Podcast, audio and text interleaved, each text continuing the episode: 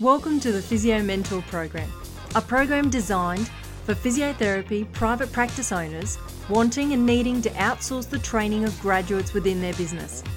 Our mission is to create private practices that you would have wanted to start a career in. Hi, Melissa Salmon here from Physio Mentor. Today we're going to be discussing customer service in private practice, including over servicing, and we're also going to finish up with a script for first treatment, follow up phone calls, and follow up phone calls after cancellations, DNAs, and UTAs. So, firstly, in customer service, what are patients really looking for when it comes to a physiotherapy service in a private practice? Then, the second question that needs to be asked is what keeps a patient happy with a service and makes them return and return every time that they have an injury? Basically, that's customer service. So, if you haven't already had a job to date that deals with customer service, it's not something that you may be accustomed to. You may feel that your personality already leans towards giving out good customer service, but there's a few tips and tricks that you can use in your career from now on that will really make your patients respond to you as a therapist and also create a recurrent clientele for yourself and have raving customers. So, why is customer service a marketing tool? Basically, we must be constantly analysing our customer service and trying to improve it at all times. And that's not just in a physiotherapy sense, but also in a business model. Anyone who's in a service business, you must provide customer service in order to be uh, providing a high standard and also create a happy clientele. So you must invest in customer service, it must be something that you're continually trying to improve. You must always be investing in your people skills and improving your people skills and I think no no more than in a physiotherapy profession. I think if you don't have people skills, then you're probably in the wrong profession to start with. Know your services and products inside out. It's really important that you're confident with what the business provides and what services are on offer, right down to the fine details. And this also goes for stock that you sell in your private practice as well. A buyer will always be more willing to buy from someone who knows and are very confident about their stock and about their services. It's very unnerving when you speak to an employee that is is unsure about the hydrotherapy classes perhaps that the practice runs, where they're run, how much they cost, what's involved, what do I need to bring. A patient is often asking about these things because they want to know and they want to invest in this particular program in a business. But when an employee cannot give the answers they're looking for, then they become reluctant to purchase. Same with stock. Um, I don't know whether you've ever been in to buy a computer and you've dealt with someone that potentially does not really know much about computers. It doesn't instill great confidence to buy from that person. You go to the next shop and you get someone who knows the ins and outs but can also speak in the language that you understand, which is important, then the sale is made.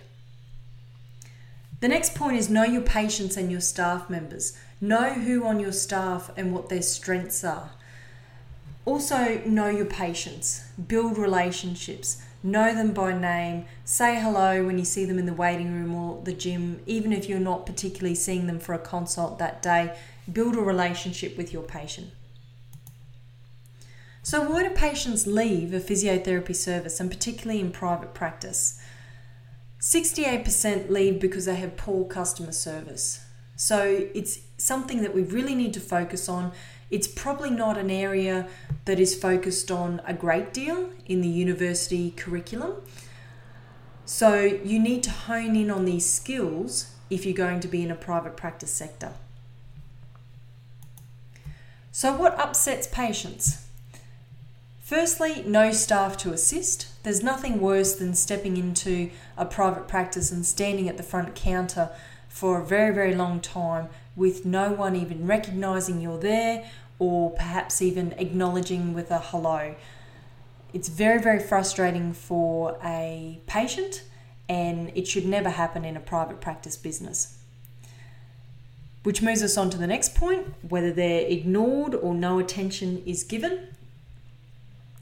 The next point staff have very little product or practice knowledge. So, very important to get in your storeroom, look at the stock that you have on offer, learn the details about it, learn how to measure up for that piece of stock, learn its unique selling points, and then also know the costings and know if your patient is eligible for perhaps a, a health fund rebate letter because you've prescribed that piece of stock. Know for DVAs or work covers how much stock they are entitled to based on these compensable bodies before they have to pay as well. So, just the little details make a big difference in selling stock and also selling yourself and selling services within the business. Staff are rude or talk amongst themselves. Hopefully, this doesn't happen, uh, but at times we've seen in some private practices where staff will be behind the front counter having a discussion about their weekend, and there's a patient standing at the front counter waiting to be served, and staff are finishing off their conversation prior to serving the patient. It should be number one priority that the moment that customer steps through your door or is standing at your front reception, all conversations cease and they are the absolute priority. Staff practice owner shows no interest in the patient's problems. So it's the whole idea of being a physiotherapist. You have to be concerned with your patient's problems. And we all know that there are some patients that can be very draining and like to offload their problems on us at every consultation. But that's part and parcel of the job. And you have to be a good listener and you have to be able to take that on board and listen to your patients because half the time that can be part of the treatment process. No return phone call. Us as physios, we we get a bit nervous about calling a patient for follow up phone calls in fear that we are stalking a patient or pressuring a patient. But in fact, a patient sees it from a different perception. They see it from a side of caring and empathy, and they're very much appreciative of these phone calls.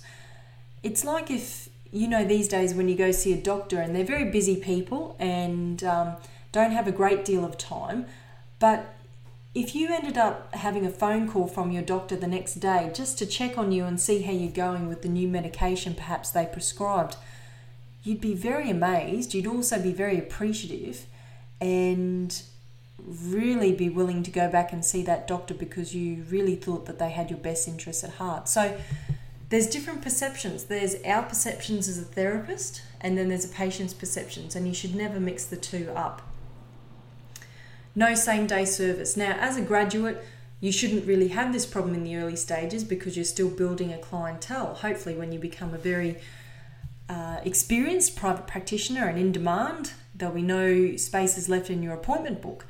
But at this point in time, this criteria should uh, fall into your lap because you should be able to provide same day service for a period of time until you're getting on your feet. So, why customer service should be a priority? It can make a big difference on whether a patient stays or whether they go based on the experience that you give them in the clinic. Now, your boss is putting a lot of trust in you as a graduate that the moment you take their customers into that consultation room, it is up to you to provide the customer service and build that relationship with the patient. That's not something that your boss can do. So you need to create that unique experience that makes your patient want to come back and see you. The way we treat our patients can seriously affect either a positive or negative experience and also perhaps even treatment outcomes. A really great patient experience can make someone's day, and the reverse can also apply. It's all about how you do it patients are people just like us, and it's very rare that you would be unreasonable or very unhappy with someone who was doing their absolute best to help you and was going to the the, ends of the line to do that. So that's the message you convey to your patient, and that's exactly what we do as private practitioners. In a private environment, we go to the next degree to provide the best and ultimate care that we can for a patient. So, what are some key points with customer service and take home messages?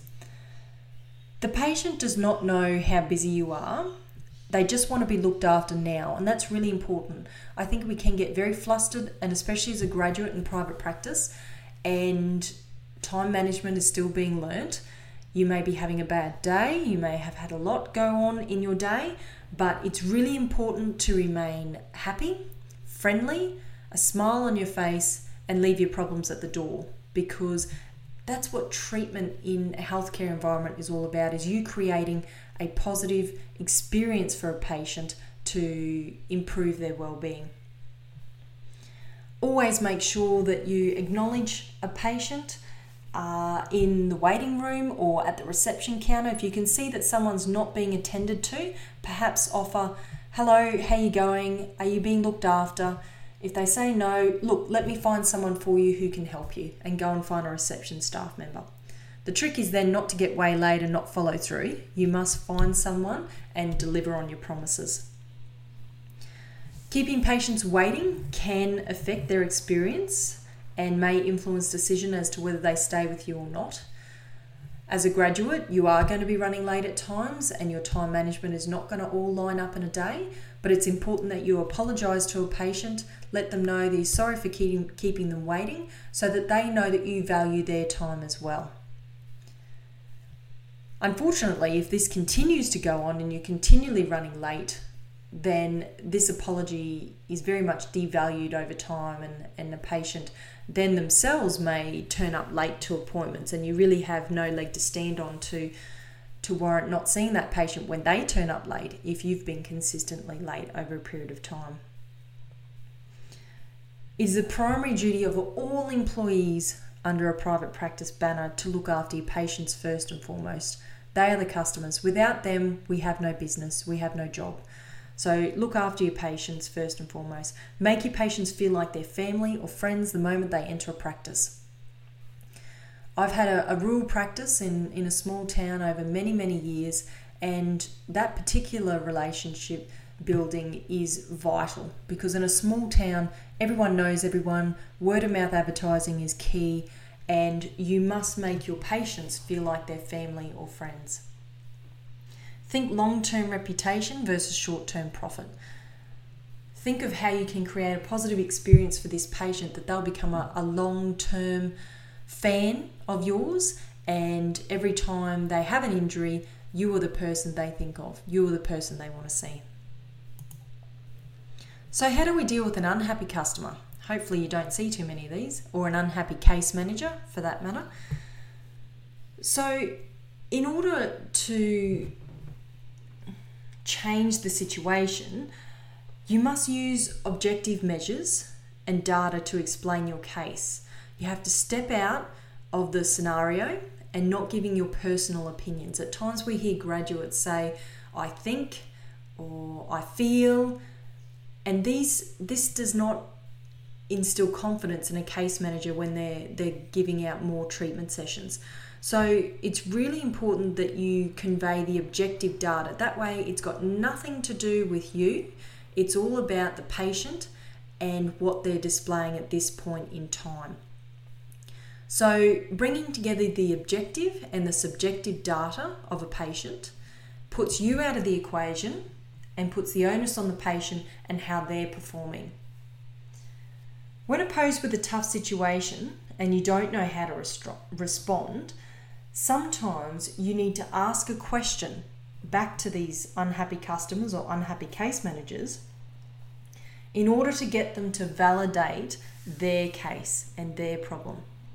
So, some role playing would be so, can I ask you what makes you feel this is the case? These may be particular questions you're asking to a patient or case manager. Another one might be so, why do you feel this way? Or can you give me more information as to why this is the case? Or perhaps what objective measures do you base this on? Or even can I ask your reasons why you don't want to approve any more sessions based on the information I've given you at this stage? Some others are, I'm sorry to hear this, can you explain what happened? Or tell me what I could do to improve this situation. Sometimes asking with a question back makes the client or the case manager validate, but also reassess their own problems and why they are unhappy in the first place. So, in a case study of customer service or businesses that, that do well, I want to talk about a, a, case study of my own, which is a little coffee shop that I deal with in a, in a small country town. And it seems like most businesses in the country town are closing down but this particular coffee shop is thriving. It's putting on more staff members. It's absolutely busy every time I go in there. So I thought to myself, they must be doing something that the others are not. And when I asked the, the owner of the business, here's a few great points that she came up with, with uh, which I think we can relate to private practice. So, always when I go in there to get my coffee, she provides great customer service. The lady at the front counter is always smiling, she's friendly, she knows me by name, and she's always up for a chat, whether it be about the weather or some recent news. She's always up for a chat, but it's never negative and it's never chat that leads you onto a path of negativity. It's always very positive, which is nice. Great coffee and food served in good time. It looks appealing and this is important in a coffee shop. We know that we eat with our eyes first. So it's same in private business. If someone steps into the private practice and you look a bit shabby and and not well dressed, um, in healthcare that makes a big difference. People are looking for cleanliness, sharp, and uh, are very responsive to those little tiny factors. Consistent service and standard every time I go there. Every time I go, I get a great coffee served in good time and that's all I can ask for is consistency. The little extras, they go that extra mile. So every coffee, they give a little moorish little homemade biscuit on top of the coffee, and that little extra is something that I look forward to each time. But when I asked the, the owner of the business, what is their secret? And she said, look, give the people what they want. So that's really important. It's not secret, it's not rocket science, it's give the customer what they're looking for. Now, obviously, in healthcare, we may have some customers that their expectations are not where they should be, and we need to educate about those expectations. But we need to still work together. And perhaps sometimes that means giving them a little bit of what they want and then molding them into what we really want them to do in a couple of sessions. An alternate case study is perhaps when you go to the doctors. So, first of all, the doctors keep me waiting for hours. I've sometimes sat at a doctor's surgery for up to two hours waiting for my appointment time. The reception staff uh, should be friendly when you walk in the door. I've had some that, you know, what's your name? Take a seat, and that type of that that does not build a, a, good relationship to start with and i think as much as we can't do anything about it as graduates but you know your reception staff are your first port of call and then you're the next step so it's important that if someone's had a negative experience with the reception staff you can turn that around by being very friendly i really want to see a doctor who knows me by name and that goes for reception staff as well especially if I'm a, a regular patient. I want to see a doctor that faces me in his consultation room, chats to me face to face, and doesn't just stare at a computer or consistently answer the phone during my consultation. I want the best possible treatment options for the best possible results, no matter the cost. I don't want the budget version that gives me average results as a first option. And I think this is really important. I think as physiotherapists, sometimes we put our own perceptions of financial costs on on our consults, and I think we need to step away and realize that this is the patient's perception, and what they want and what we want are two totally different things. We don't value our service as much as what a patient does because we do it all day, every day. It's like the mechanic that doesn't value being a mechanic for his car because he could fix it tomorrow. But to me, I value a mechanic when I'm stranded on the side of the, the motorway for a few hours at nine o'clock at night. So it depends what value you put on a particular service. But I think always offer the best first because then you cannot get into trouble. Because if you offer the budget first and it doesn't work, and then you say to a patient, oh, well, now we'll do the best. To me, as a patient, I'd be thinking, well, why didn't you do the best first? So always offer the best stock, the best brace, the best frequency of sessions in order to have the best outcome first. I don't want a recipe treatment. I want a treatment that's really tailored to my needs and my condition. And I think as physios, we really try and do that for every particular patient that we see. And I want to get results. That's really important. And in some cases, I will travel wherever I need to travel to in order to get the customer service and the results that I am looking for. So don't be persuaded into thinking that even perhaps you're the only private practice in town, so people have to see you. People will travel these days for good service and they will continue to do that. So don't be naive about that and don't be naive that they won't go to another service provider. There's a lot of competition in in the healthcare field these days. So let's move on to over servicing, which falls under the banner of customer service. So, like we've said, there's lots of competition out there for physiotherapy or like minded therapy, such as chiros, osteopaths, massage therapists. So, patients can readily find another therapist that will be hands on or provide them with the service that they're looking for. Patients these days are well educated and connected when it comes to their health. So they're very picky and they know what they want before they even turn up at our doorsteps. So that's why we're saying it's important that you do give the customer and f- fulfill some of their expectations, and then you can educate and mold as to where you're headed and progressing with treatment after that. Overservicing is providing perhaps ineffective treatment or treatment that's not maintaining a condition or changing a condition over a period of time, and over servicing is one sided. It's where one party is deciding that the treatment will continue and both parties aren't happy about that. And we'll talk about that a little bit more in a minute. So, how can you limit over servicing? Well, graduates rarely over service. If anything, we find you more so under service than over service because of the fear of over servicing, more so. So, weekly peer reviews or, or getting in touch with a senior physio is really important, whether that be by phone or by emailing us here at Physio Mentor. Weekly staff meetings to discuss difficult or complex cases. Discussing the management of patients that have received more than four consultations in a clinic with no change in symptoms. And talking about where to go next discussing other options, whether it be referring on for investigations or, or medical reviews.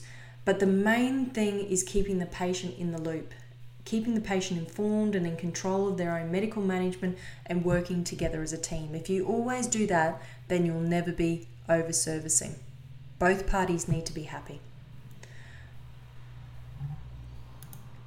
So, what factors explain the number of physiotherapy treatments that we should be giving patients? Well, a study was done um, on lower back pain patients, and the conclusion was that treatment sessions in patients with lower back pain depends on patient characteristics. So, more variation needs to be explained how to improve the transparency of care, and this is why it's such a grey area in our field. But future research should examine the contribution of psychosocial factors, baseline disability, and the ability to learn motor behaviour, such as exercises, when it comes to variation of treatment sessions. So I don't think there's ever one hard and fast rule about how many sessions are required for different conditions because it's very variable based on your patient's characteristics. In this study, the mean number of treatment sessions for therapists treating low back pain was around 10. And these are experienced therapists, so you can imagine as a graduate that potentially you would be seeing a patient more than that amount of time. Patients with subacute or chronic complaints received 2.3 sessions more compared to patients with acute complaints. Patients who were referred by medical specialists received 4.2 sessions more compared to patients referred by GPs. And patients who had prior therapy for the same or other complaints received 1.2 sessions more compared to patients who did not have prior therapy. So there's a lot of factors that decide how many sessions a patient needs. basically, it's a discussion we need to have about our own profession. I think we have physios have a real fear of overservicing, and yet other professions are taking us over by storm and leading the way in regards to injury management, particularly chiros and osteopaths, and, and we will get left behind if we have a true fear of overservicing and are always underservicing our patients. So there's a quote here from Sarah Key, a physiotherapist, in regards to a response uh, in the UK that physios in the local area health authority were not to touch their patients with spinal treatment because of the fear it made them too dependent. Instead, they were given exercises to go home and manage on their own. Now, this amazes me because I think when it comes to weight loss or getting fit, we understand that you may need to see a personal trainer and you need to see them quite frequently to have results. And you know that's expected that you would have to see them for at least 6 weeks in order to change your body. And yet as physios sometimes we hear from graduates that that seems like over servicing to see someone perhaps 3 times a week and for 6 weeks. And yet in order to make a change in our bodies for weight loss, that's perfectly acceptable. So I think we need to put it in perspective, and I think we're trying to put too much pressure on ourselves to treat people in a minimal amount of time, and we're also expecting our patients to take on the treatment on their own. When they've come to us for help, they need help, they need motivation. Not everyone is motivated. I know most physios probably are, but our regular patients are not and they do need our assistance and our help, and that's what they've come to us for. So don't be too quick to get rid of your patients. The Australian Standards for Physiotherapy uh, by the Physio Council, page 59 document, Standard 8, evaluate the effectiveness and efficiency of physiotherapy intervention. One of the paragraphs for deciding on this factor is recognising whether further physiotherapy intervention will and will not affect a significant change in clinical presentation or function. Now, I thought that was interesting because it was significant change. What about the patients that we just want to maintain? So, in example of the weight loss situation, you go to the gym, you lose the amount of weight that you need to lose. You, you're not aiming to create significant change after that. You're aiming to maintain that level. And sometimes you do need to continue to see a personal trainer to keep you your body at that level because it needs to be challenged in different ways in order to maintain that level over time. So I think we always think we have to create significant change in our patients, but sometimes when we get them to a certain level, we just need to maintain the good that we've created, and that also needs some treatment as well and some management. Craig Ellingham discusses uh, about overservicing a private client, and we've touched on that in uh, previous weeks, but you'll see in the PowerPoint presentation notes attached his article. And it's a very good article because it discusses from whose perspective is overservicing a problem. And the final note that he explains that if you can't explain to a professional colleague why the client is attending, then they probably shouldn't be. And I think that's exactly where we need to be coming from. So let's move on to follow up phone calls and giving you some scripts as to how to tackle a follow up phone call so you don't get on the phone and umming and ahhing and, and sound unconfident to your patients. Treat the follow up phone calls as a caring phone conversation that you would have with your best friend if you just saw them for physiotherapy. So, for instance, hi, is that Jane? Yes, it is. Jane, it's Mel from Bodyfix Physio. How are you? Oh, hi, Mel. I'm good. Look, this is just a quick phone call just to see how you went after your first treatment that you did this morning. How are you feeling? And Jay might reply with, fine, but I'm not feeling any change or better yet, or it may be feeling better already, or it might actually be I'm actually feeling quite sore. They may be the three responses that she comes up with. So your responses to that could be okay, just as I would suspect, Jane, you know, you've had your lower back pain for some time now, and I wouldn't expect any change as of yet. Or the next one would be that's great that you're feeling better already, but don't get too excited as you've had this back pain for some time now and it may just be a bit short lived. But we'll keep working, we're in the right track. Or the last one might be you've had that back pain for some time now and we've gone in there and stirred things up a little bit. So I would expect that you may be a bit sore, and hence why I'm giving you this phone call. Not to worry. I see you next session is tomorrow at 3 p.m. So we'll see you then and we'll manage manage changing the treatment to adjust so that perhaps you're not as sore next time. And Jane says, Yes, that's right. The physio says, See you then, Jane. Thanks for calling. So you can see that the different scenarios and how you would tackle them. And it's a very brief phone call and basically reassuring the patient, depending on option one, two, or three, that they're in the right hands and you will manage them correctly. A follow up phone call if a patient cancels or DNAs and UTAs might be slightly different in the way that a patient may be cancelling because they're not feeling any change or any better. So they didn't think it was working, so they cancelled on their own accord. And I think if your patients are doing this, then you need to backtrack and look at how you're educating your patient, keeping your patient in the loop, and always having these discussions because it shouldn't be a matter of a patient cancelling on you like that over the phone through reception. It should be that this discussion is had with you in rooms so that you, then you can take it one step further.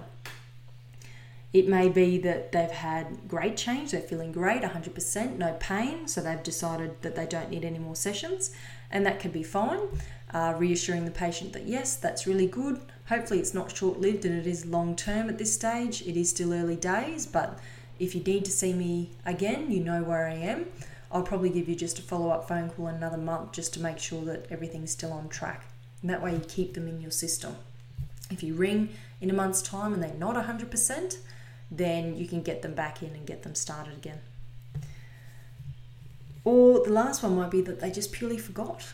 So this phone call from you jogs their memory to make another session. So in that case, you would say, look, let me put you onto one of our receptionists and they can book you a suitable time. Be great to see you again. I was worried when um, I didn't see you in my appointment book.